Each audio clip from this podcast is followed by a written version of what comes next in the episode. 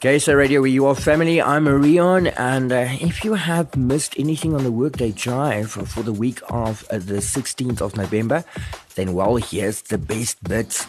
Amy Adams uh, spoke to us about transgender relationships and what transgender people endure when they end up in uh, South African prisons. GaySA Radio, where you are family. I'm Marion, and I am talking to Amy Prinsloo about uh, some of uh, the difficulties transgender people go through, I think, every day of their lives. When did you realize that you were different? When I was about 16. What brought this awareness about? I used to wear my mother's dresses and shoes and that stuff. And you know, I thought to myself, I'm not happy with my body where I am in at the moment. And at 91, I started my I decided I want to go through with as a transgender.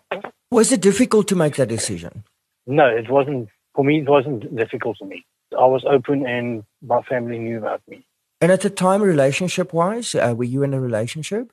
I was in a relationship in 91 and my brother did support me, sent me through to, uh, to Cape Town at time and I was going to have the operation, but I couldn't have the operation. Was it difficult for you to come out? No, no, no, no, no. I was open. I was open uh, since I worked in 1988. I was open. And how did the people around you react when you came out? They were just looking and they com- complimented me, and I didn't have any bad remarks or anything from the people. Relationship wise, has it been a struggle for you? I had a few relationships that have uh, was struggled with me. Uh, my partners didn't want me to go with uh, with the things, and I've now found a, a lovely man who's supporting me, and he knows where I am, what I'm doing, and he's sticking by me, he's standing by me. If you could give advice to anybody who's on the same journey as you are, what advice would you give them? I will just say, um, ladies, don't be afraid, be proud what you are, and that you got your rights to be what you are and don't let people get you down. What was it like uh, back in 1988, 1991? Was it difficult? It was a bit difficult for some of the uh, transgenders, what I knew, uh, who was going through with operations and that stuff, and they tried to end their life. So, and eventually they didn't. The one transgender I knew, it was a friend of mine, I told her she, she mustn't do anything stupid. You must go through with it, um, with those stuff. Because obviously there is a high suicide rate um, if you start looking at transgender people. Yes, there And this relates to depression as well. Yes. Did you ever suffer from depression? No. I didn't even have suicide attempts or nothing. Support wise, how, how did you find support and where, were they support for you at the time? Yes, my friends and family supported me. A lot of my friends and colleagues and yeah, you, you mentioned earlier you, you, you started sort of started um, transitioning back in 1991 and there were delays that happened. Why did that happen? Was it just difficult getting treatment?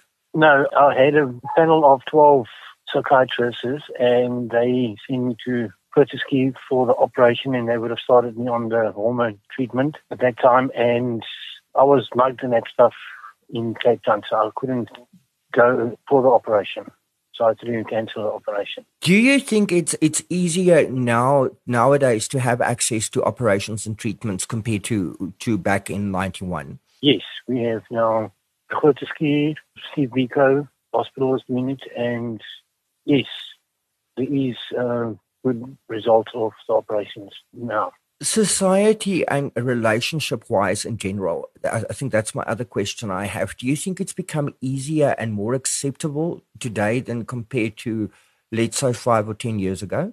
Yes, with all the, most of the transgenders I knew is coming now out and who's in Cape Town, they want to have a support, like a support group here in Cape Town. And I wanted to try and establish a, a group here for the transgenders in Cape Town. So you're in Cape Town yourself? Yes another one that that I, I sort of picked up along the line on this journey is that for many people it becomes very difficult to accept that their partner now wants to transition. Why do you think people find it so difficult? Because some of the gay men do not want a female partner. They don't want a woman. They want a man. But that's just so, so, sorry, also so stereotypical because there is a confusion between when you are transgender and when you are gay. That's correct. I had the same situation. I was married for nine years, and my husband didn't want to support me with my transition going through with this. And he said, if you if you wanted a woman, you would have married a woman. But I've found a lovely man who's a fiance is um, supporting me and everything, and his family is also support, supporting me and friends. Why do you think for for many um, transgender people it's so difficult to come out? I'm not sure why they they still want to be in the closet. I'm not sure why they want to be uh, in there. They should come out because to stand up against uh, to make awareness of uh, transgender people. And there's a lot of people I know who's in the in the closet. The one friend of mine who stayed in Cape Town, he went back to East London, and he's in the closet and he doesn't want to come out. And I said to him, Lexi, you must come out because it is not. If you're not happy with what you are, you are seeing me and you're happy with what you want to do, go for it. Even the Alpha Men's doctor, Dr. Yuan Hugo, told him if he wants to go for it, he'll help him for the treatment and that stuff. How can we create more awareness? All the um, transgenders must come out and meet and try and just be happy for, for themselves and support all all the transgenders together. Now, as an ally, I'm a huge transgender ally. What can I do to help? I would like you to just mention them, please just contact me in like uh, Cape Town, in Cape Town, transgenders. I'll, I can go to tri- a Triangle Project and then we can meet there and we can have like a sessions there and then talk about the sport and that stuff. So to start a monthly support group in the Cape Town area? Yes, I want to start a from from next year. If people want to get hold of you, they can. I think they can contact me through Gaysa Radio, and I will put them in contact, or they can find you on Facebook. Yes, they can find me on Facebook on, as Amy Adams. As Amy Adams. Yes. My other pressing question that I have: there's a court case happening, in, a court case happening in Cape Town involving yes. Jade September. Can you tell me a little bit more about this? The court case is coming up the 26th of November, at the Equality Court in High Court in Cape Town. The men's prison management has taken her makeup away, taken her underwear away, and cut her hair short. They don't want her to be as a transgender in them. We are dealing with a transgender female who is sitting in a male prison here. Yes. That is very concerning because how is that affecting her emotionally and physically? Okay, all the inmates in the men's uh, Pollsmoor hasn't got a problem with her as a transgender. They accept her and they'll stand by her. Uh, it's just the management of the prison. What doesn't want her to be what she is. They want to force her to be a man. And that court case you said is in the Equality Court on the 26th of November. Yes. What can we do to, to help support and create awareness? I would like all the transgenders that uh, if they can go onto Facebook and go to Lawyers of Human Rights, and then they can go in there and they can see the court case procedure for the 26th of November for Jade September, and then they must share it. And if um, the people, some of the people in Cape Town in holiday, using in holiday or whatever in the Gauteng area, they if they come back, they must support her. We're trying to get um, courts just to let them accept her as a woman in the male thing prison, and then let her grow her hair and some makeup on. So she can put her makeup on and underwear. Is she on, on, on hormone treatment? At the moment, she's not on hormone treatment. They are starting, they're going to start with her next year on hormone treatment. And that's when that's a problem. Management doesn't want to do the hormone treatment. Gaysa Radio, with your family. I'm Rion, and that was Amy Prinsloo talking to us about transgender awareness and what we can do to help with uh, the fight against discrimination. Paula Quincy spoke to us about toxic work environments. Gaysa Radio, with your family. I'm Rion, and I'm talking to our relationship and a life coach expert. Uh, Paula is back. Hello, Paula. Hello, good to be back again. Thank you. Now, you know, I've been kind of pondering this for the entire week, and we spoke about this last week, and we set it out to ask people if they know what toxic corporate environments is. You know, I've been thinking, and all I can think of is a place built next to a mine dump, and there's toxic gases coming in. And, and please tell me, put me out of my misery. What is a toxic corporate environment? Yeah, I think some people would potentially feel that that is what their work environment is like. Uh, you know, that it's just this this environment where things are bubbling. There's an undercurrent where you go to work and you're not looking forward to go to work, where there's nothing positive where you don't get positive feedback, where you potentially get criticized. Um, it could be potentially company policies that are governing what you can and can't do, um, how you should or shouldn't do things. It could be leadership that is um, playing a large role. It could be someone in your team that's causing chaos in your team. But it's generally where there's an undercurrent, where there's a vibe, where it's not a nice place to be, where you don't want to be, and you're disengaged. You're not engaged. You're not being creative, innovative, and productive. What are some of the issues that can lead to a toxic work environment? Sure, there could be so many things. Um, there's that saying that new broom sweeps clean. And sometimes when a new leader comes into an organization, they have a completely different management style, leadership style, and idea of what the environment is that they want to create, which could go against the existing environment. And over time, with that new leader implementing their new procedures and policies and stuff like that, it could create friction and conflict and discord with the wider organization.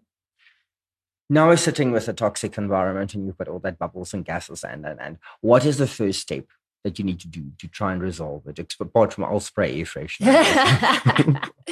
I think what companies should look at doing is potentially doing what we call a corporate culture survey, where it is, it could be anonymous or it could be face to face focus group type discussions, where you're really getting feedback from the employees, from everyone in the organization as to why are they feeling the way they are? What is it that's causing them to feel like this? So you can try and get to the real root cause of what's causing the toxic environment.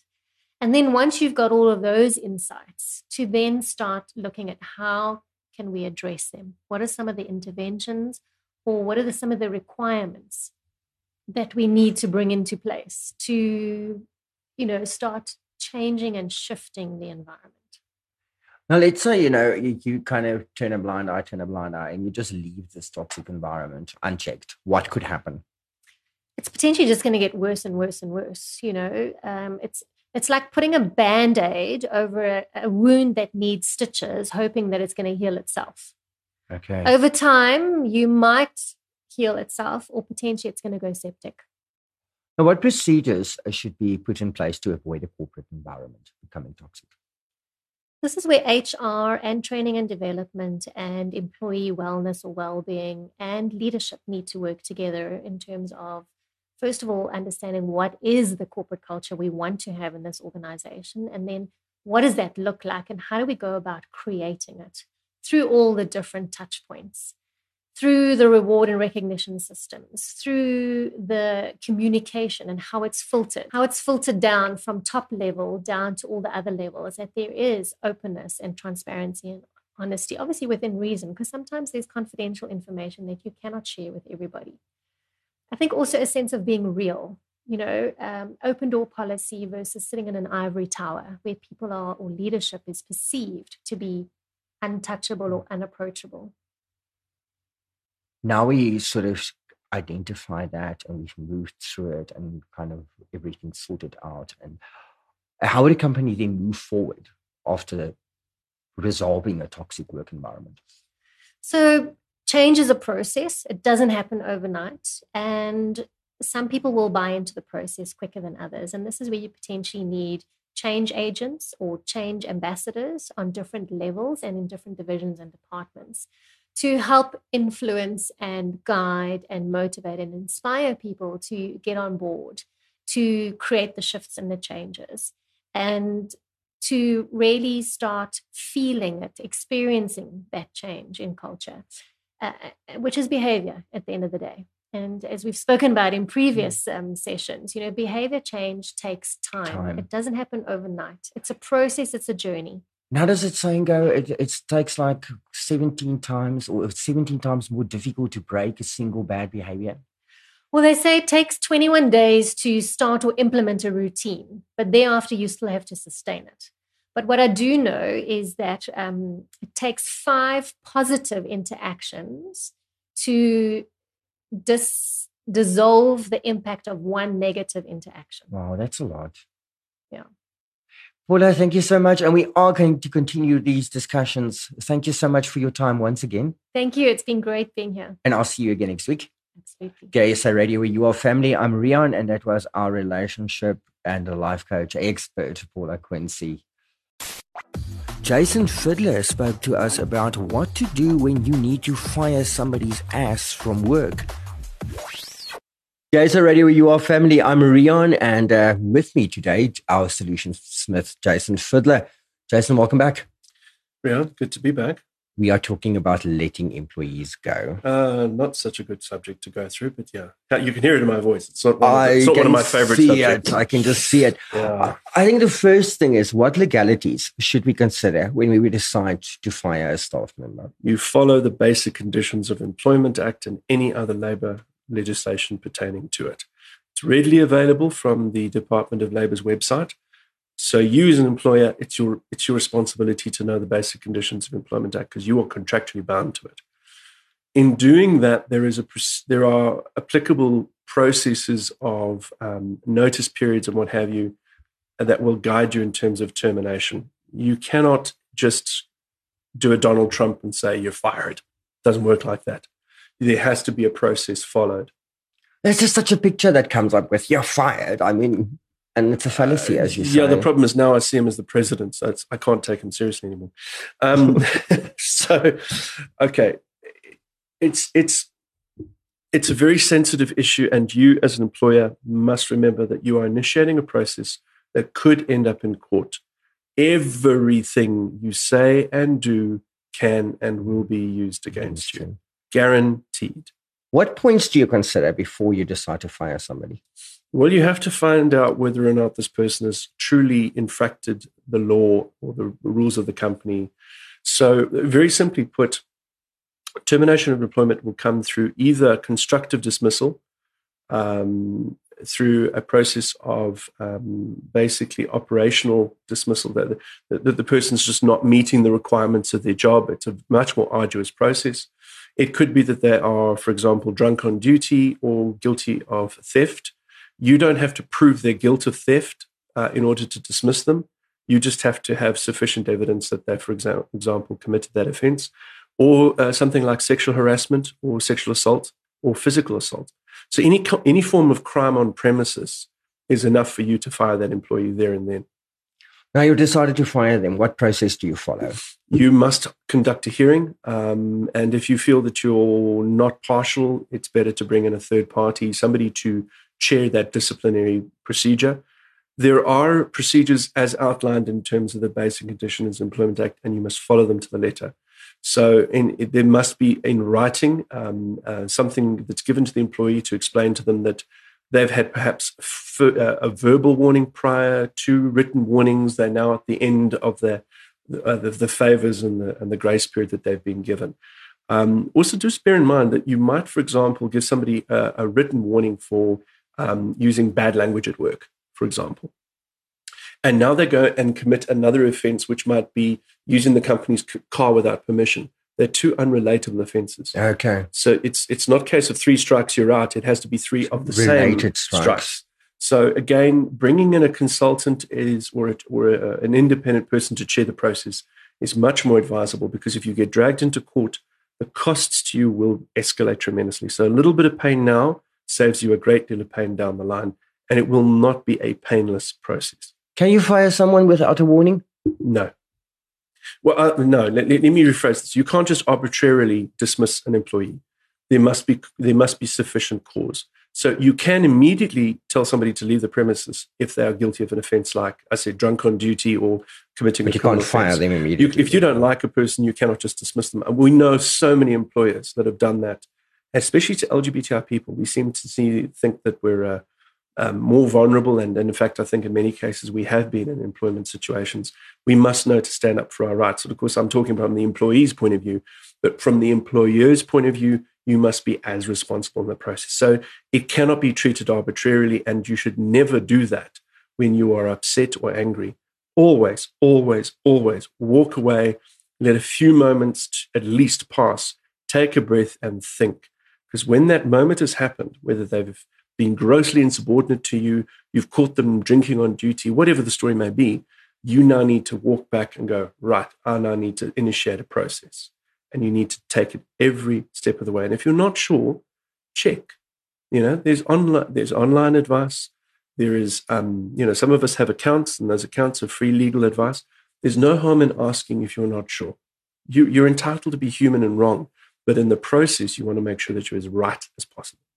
Is it important to have a witness present when you fire somebody? Absolutely. Absolutely. And they can have a witness present as well if necessary.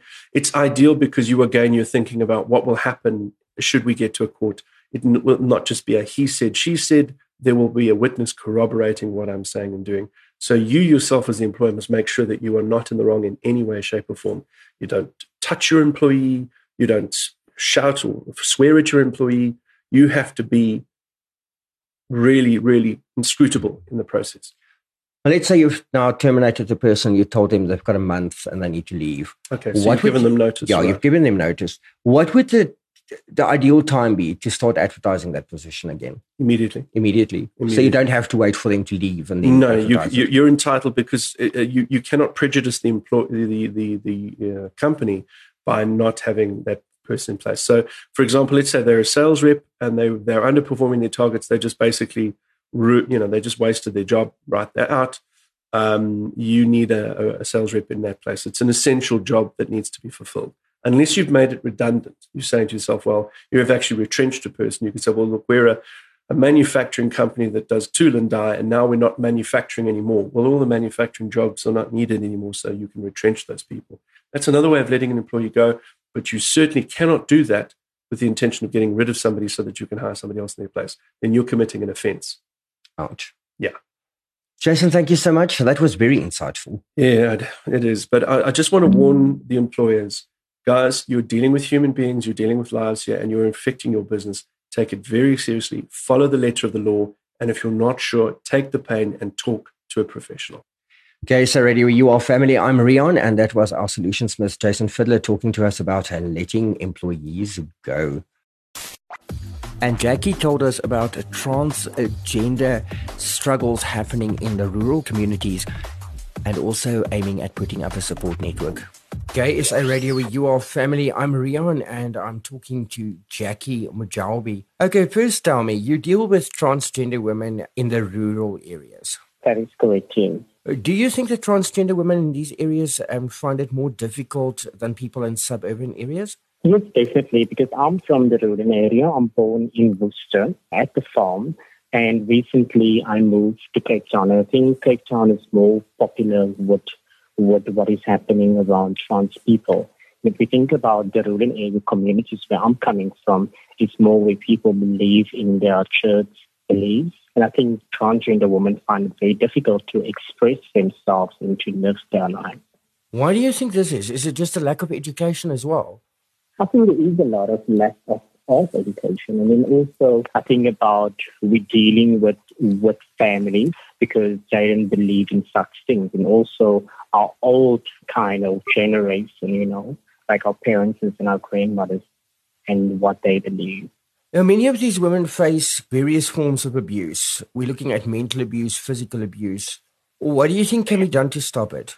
What I'm basically doing now is to educate people in our community, especially in our in our churches and then our NGOs like shelters, etc. Because basically what I went through in 2014, it's just a little bit about myself, where I lost everything. I have to go back to Worcester, go back to my family, and they does not accept me at all. Then I knock at doors and doors close. I went to shelters and they doesn't have policies for trans people because when they heard the word trans, they're actually getting confused in between a gay person and a, and a trans person. For me, it's a very, very tough time where I have to now change from female to react like, you know, like a male. because of the shelters not have policies. And that is where I come in to help transgender women to find a safe space when they face abuse in communities with their partners and also with their family. Because there is things that I experienced as a transgender woman and trying to help those who is in need to have more comfortable kind of platform. In general, how accessible is support in the in the rural areas? It sounds like there's no support. I would say there's no support. Absolutely not. Development organizations is very poor. Like I said, is that I try to educate these people so that they can understand what is the difference between a gay person and a trans person. And also kind of not to accept, but also to understand what is a trans person going through in our everyday life. You mentioned you went through this cycle, and this is obviously how you became involved in educating people. That is correct. Yes. Like I said, I went to the circle, to, to the cycle with my family and with my community. Um, now people can actually look up at me and people can come to me for help where I can assist. At the moment, I don't have any shelter, but what I do is that I do referrals, kind of to find a safe space that is more comfortable for the trans person and where is more trans friendly. Let's say I'm a family member and I'm not dealing so well with somebody in my family who, who's transgender.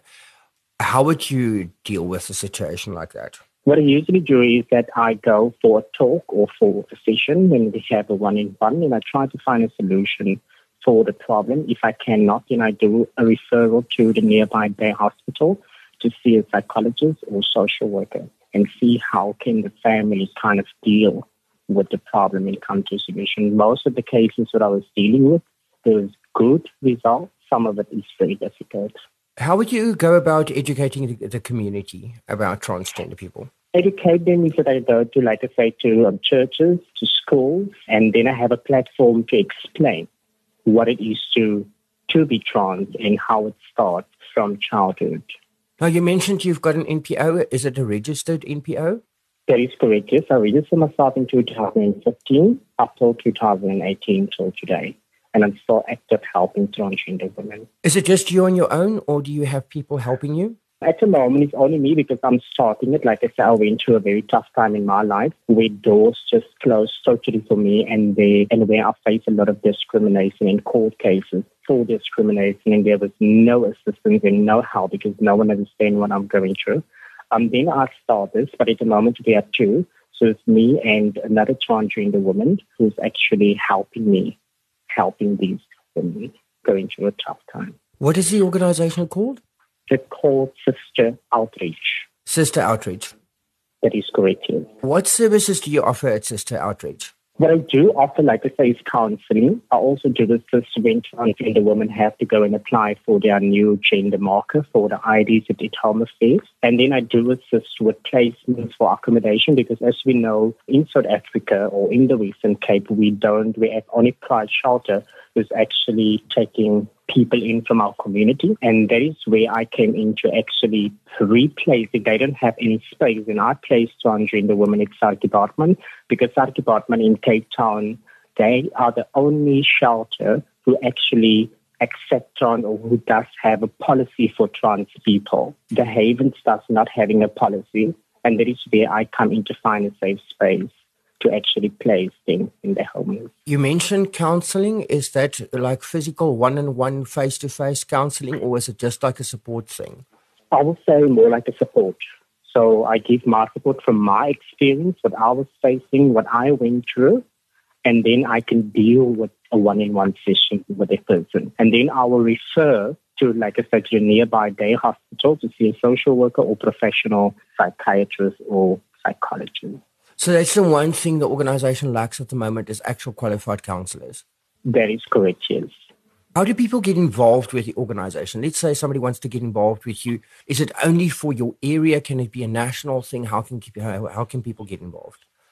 At the moment, it's already in my area, but I would like it to be all over. Like Cape Town is more fortunate because I think they have Triangle Project and Gender DynamiX And if we think about Worcester, because Worcester is outside Cape Town, and Worcester in Paarl, so that is my main focus, to focus on transgender women, specific on transgender women within the rural, in the rural areas facing discrimination every day. So that is actually my main focus, because there is a lack of education, and that is where the need is currently at the moment.